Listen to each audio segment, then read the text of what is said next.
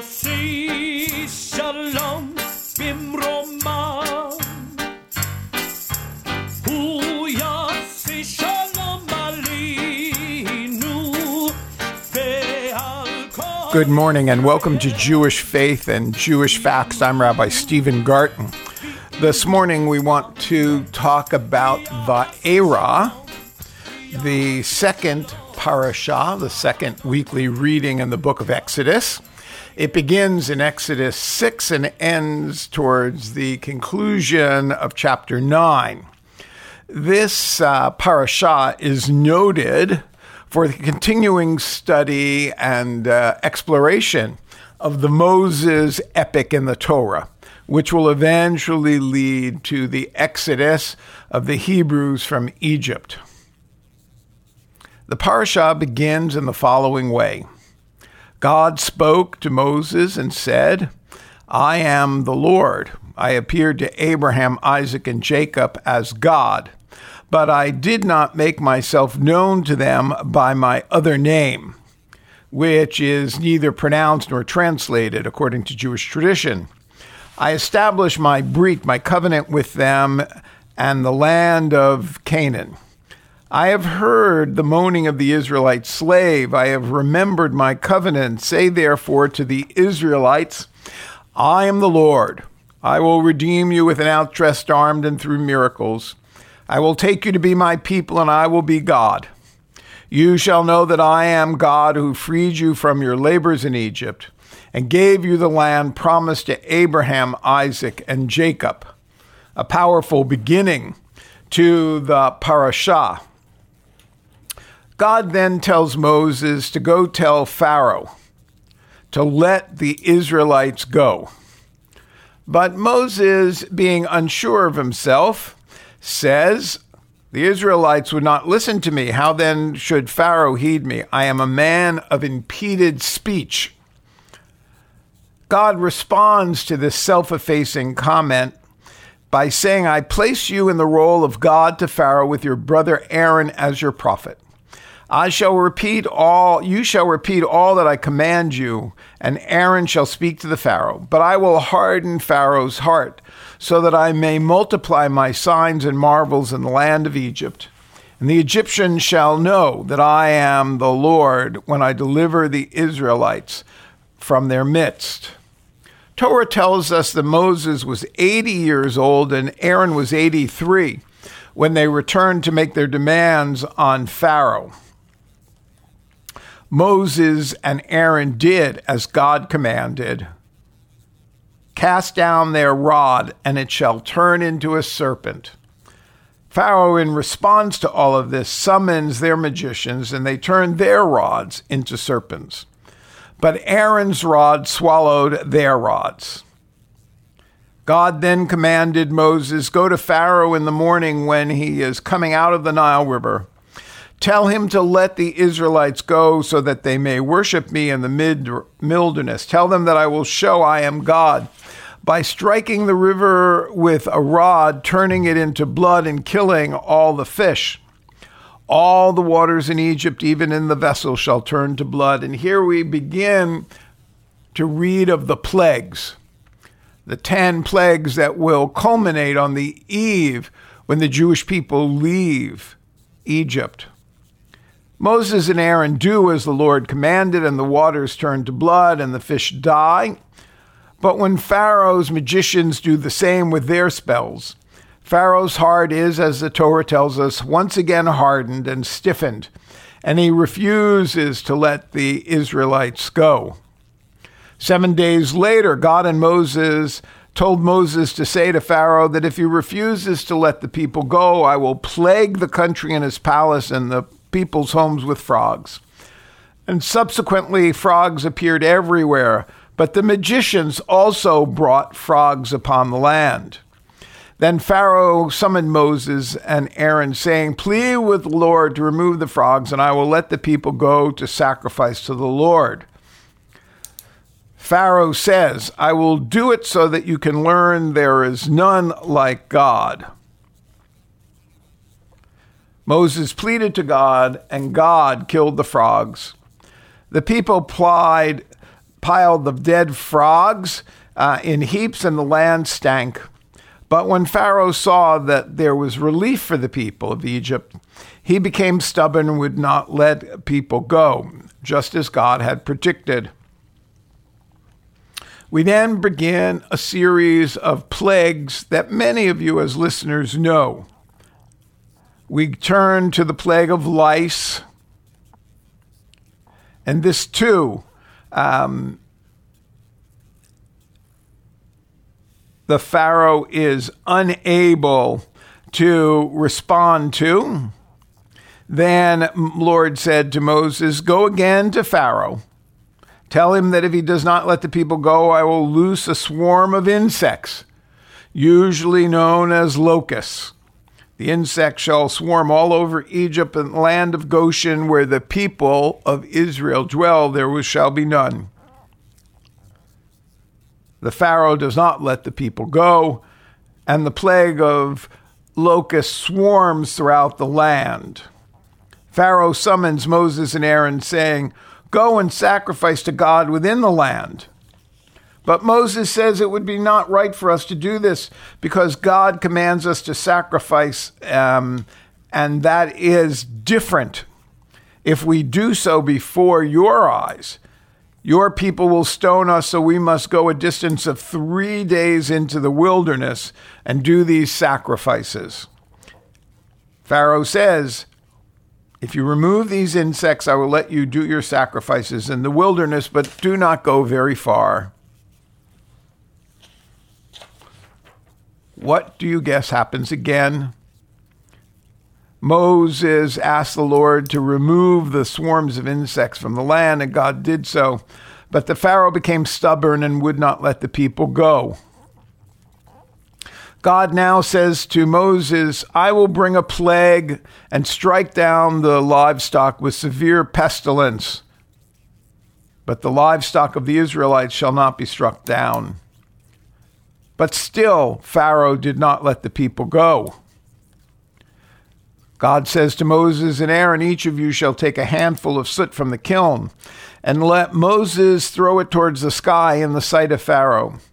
It shall become a fine dust over all the land and cause boils. And this was done just like that, and the magicians were unable to confront Moses because of their own boils. But Aaron, but Pharaoh would not let the Israelites go. The plagues are upon the Egyptians. God reminds Moses to tell Pharaoh that God could have killed Pharaoh, but he chose not to do this, that he's offered him numerous opportunities to let the people of Israel go. Now God brings another plague hail hail that they have never seen before, and to bring the livestock into the shelter.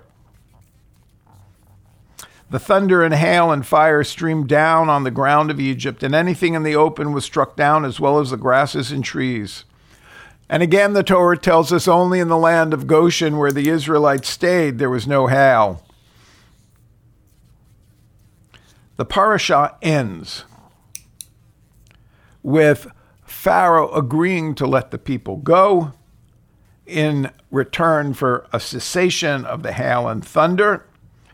But soon as that happened, Pharaoh's heart stiffened, hardened, and he would not let the Israelites go, just as God had foretold through, through Moses. Some of you may be familiar with the story of the plagues. Some of you may, in fact, know the biblical epic. But many of you may be surprised by the amount of description that the Torah offers us about the plagues and the interaction between Moses, Pharaoh, and God. With me this morning to discuss this week's parashah, Parashah Va'era, is Rabbi Idan Scher of Congregation Machzikei Hadas in Ottawa, Canada. Rabbi Scher, welcome to Jewish Faith and Jewish Facts. Thank you. Thanks for having me. Oh, it's a pleasure to have you here. Now, the listeners have heard an introduction to this week's fascinating parashah.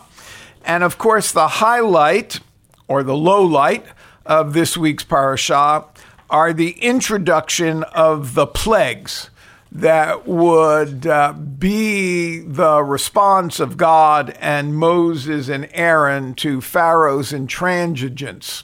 A lot has been written and said about the plagues and about the variety of plagues and um, and what impact it might have had on the whole narrative.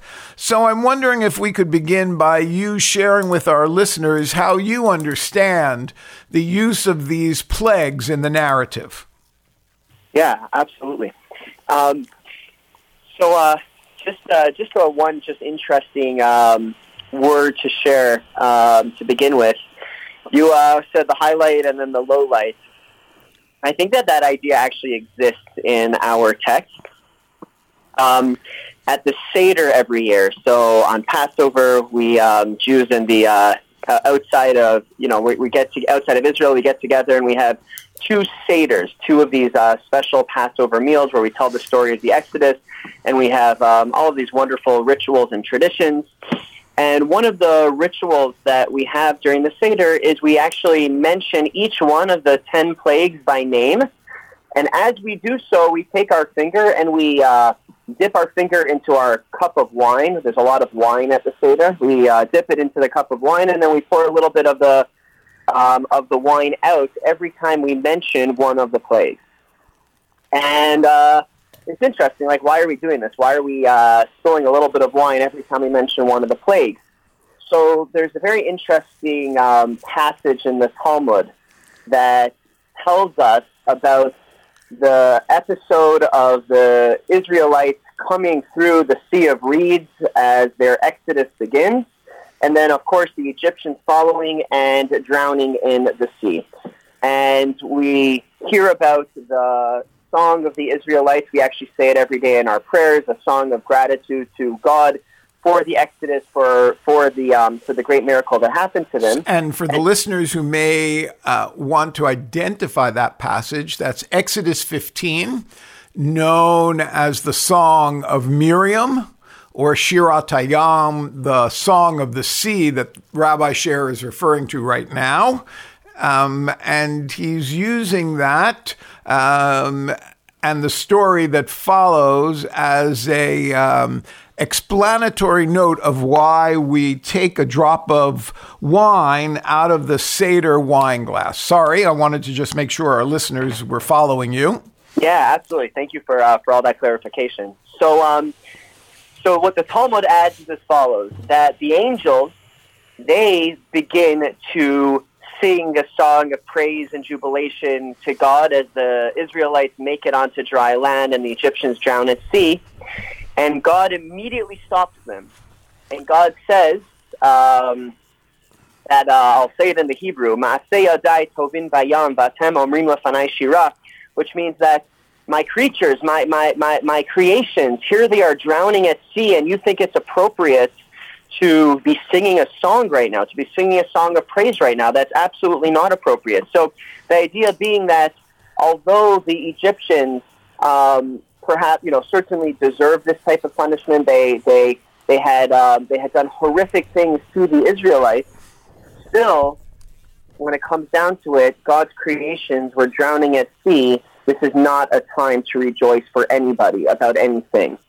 And now going back to the 10 plagues, um, we see a similar concept. The reason that we take a little bit of wine out every single time we say one of the plagues is because during these plagues, the Egyptians were devastated. Terrible things happened to them. And again, it may have been the right thing. It may have been the, the, the appropriate thing that needed to come to the Egyptians.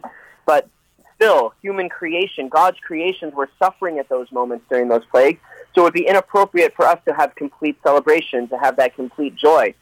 The, the full glass of wine is very much symbolic of a complete joy, right? That, that, that full glass of wine. So every time we say one of the plagues, we empty a little bit of that wine onto our plate to show and to reflect how our joy has to be missing a little bit because as we were experiencing this as a miracle, as the steps towards our exodus are, even though they may have been our enemies, ultimately human creation was suffering. So that would be uh, so just to, to speak to your low Good. light highlight idea. No, no, no. Thank you for that. Um, it's certainly part of the Seder and Jewish tradition that we take no joy in um, the destruction of human life.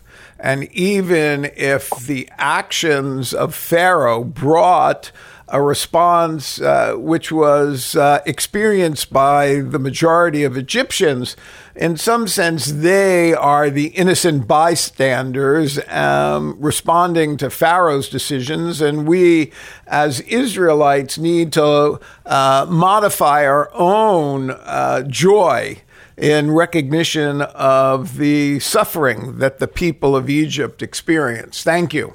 Yeah, absolutely. Terrific. That's a great introduction into the plagues because it puts them in a value context. Thank you. A hundred percent, a hundred percent.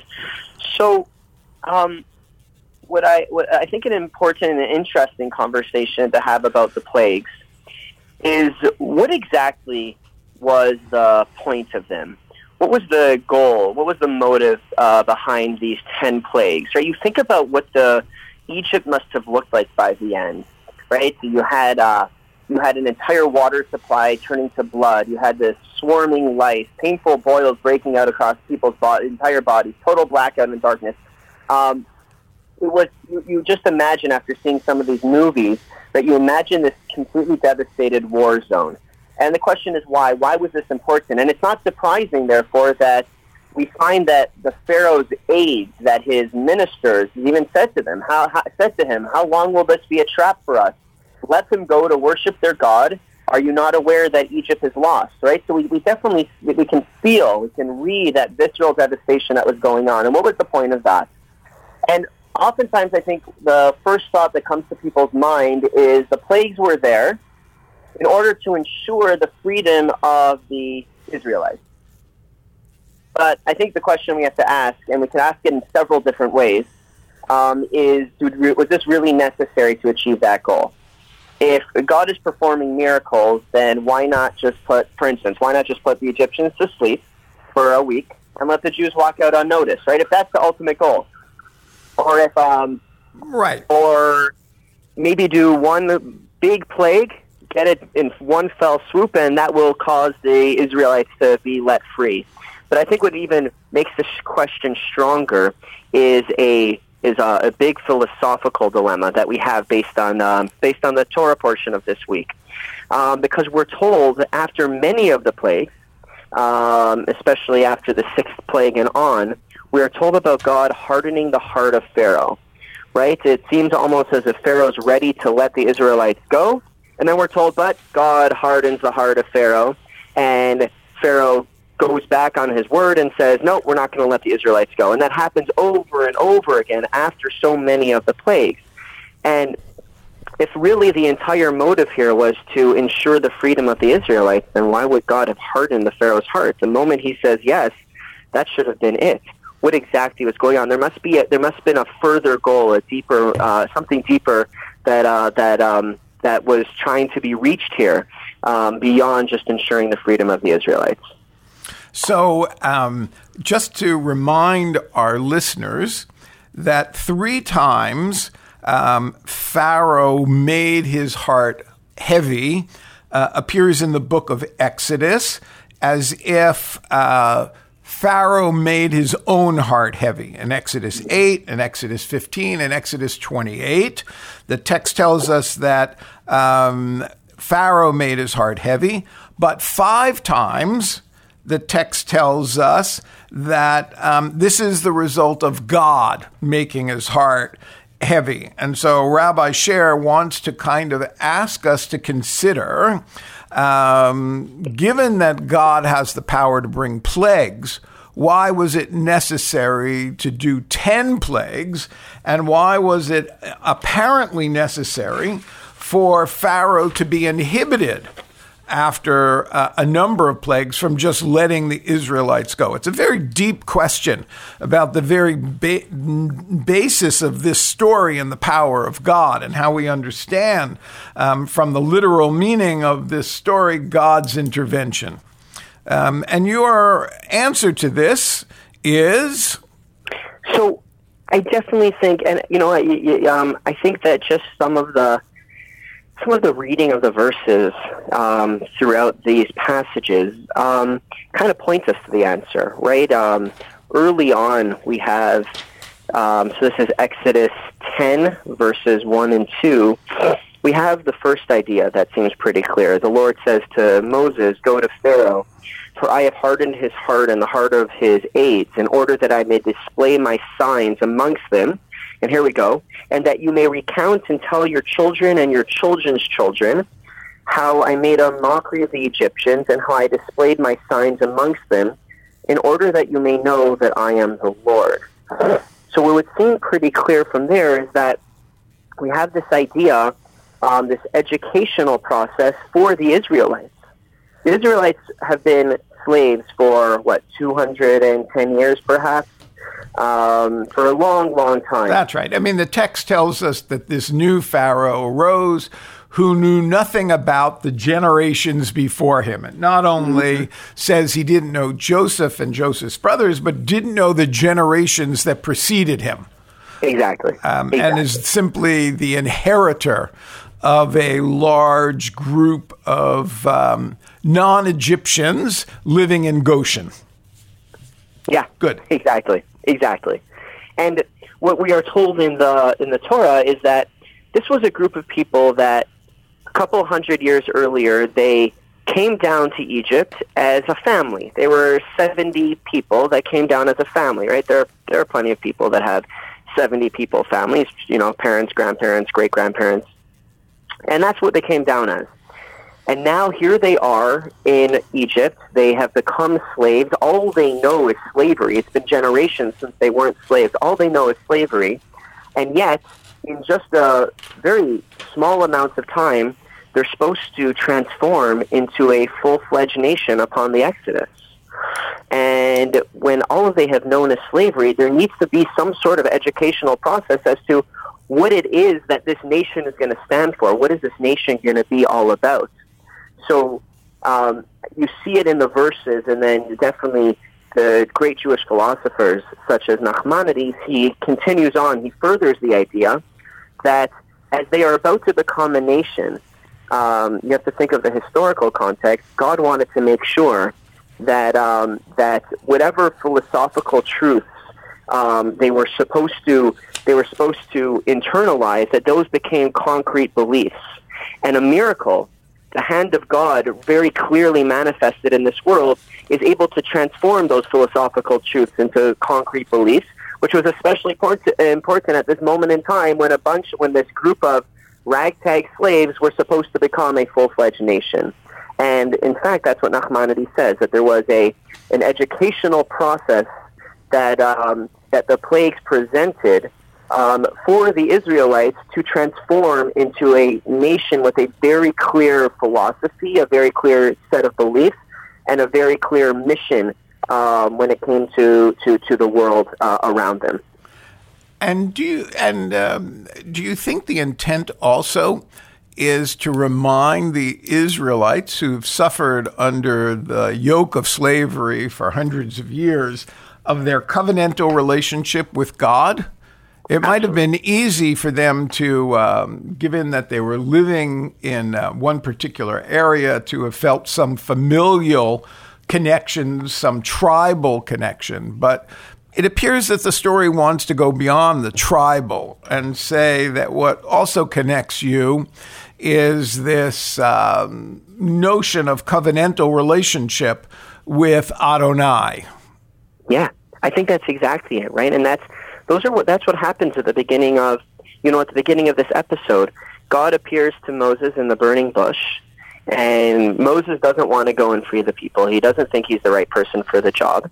And one of the questions he he asks is, "What should I tell the Israelites? Like, how are they going to trust me? What like what what in the world should I say to them um, that would get them to believe me that I'm a messenger of God. And we even find that at the very beginning, as um, as he goes to the Pharaoh and says, "Let my people go," and Pharaoh says, "There's no way that's happening. In fact, I'm going to even make their work, their labor, even more difficult."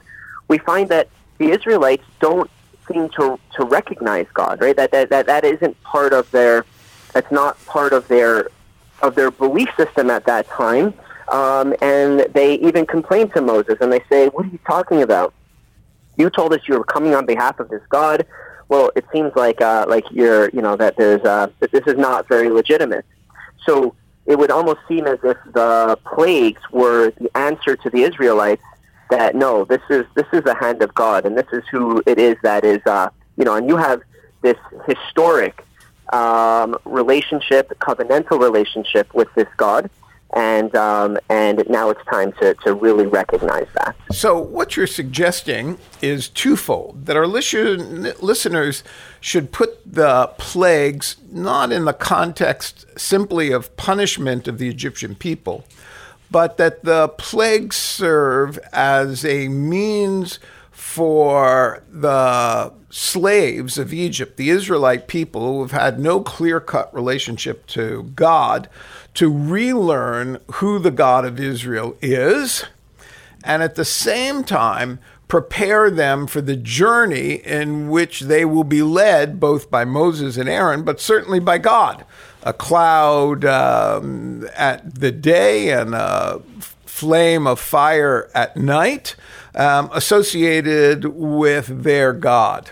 Uh, it's a nice way to um, reformulate the plagues instead of simply as punishment, as a means of educating the Israelites and preparing them for what the end part of the story will be.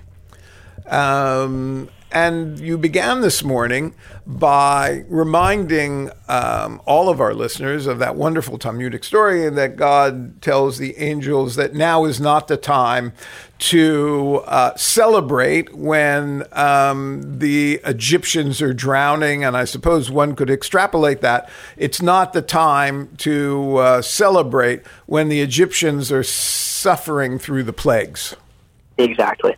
Exactly. Wow, that's been wonderful. I want to thank you, Rabbi Scher, for helping us uh, have new insights into the plagues um, and from transforming and for transforming the plagues into something very thoughtful, not as simply capricious uh, revenge. Um, Rabbi Idan Scher of Congregation Machzikei Chadas of Ottawa, Ontario, Canada, has been my guest this morning, um, and I want to thank him.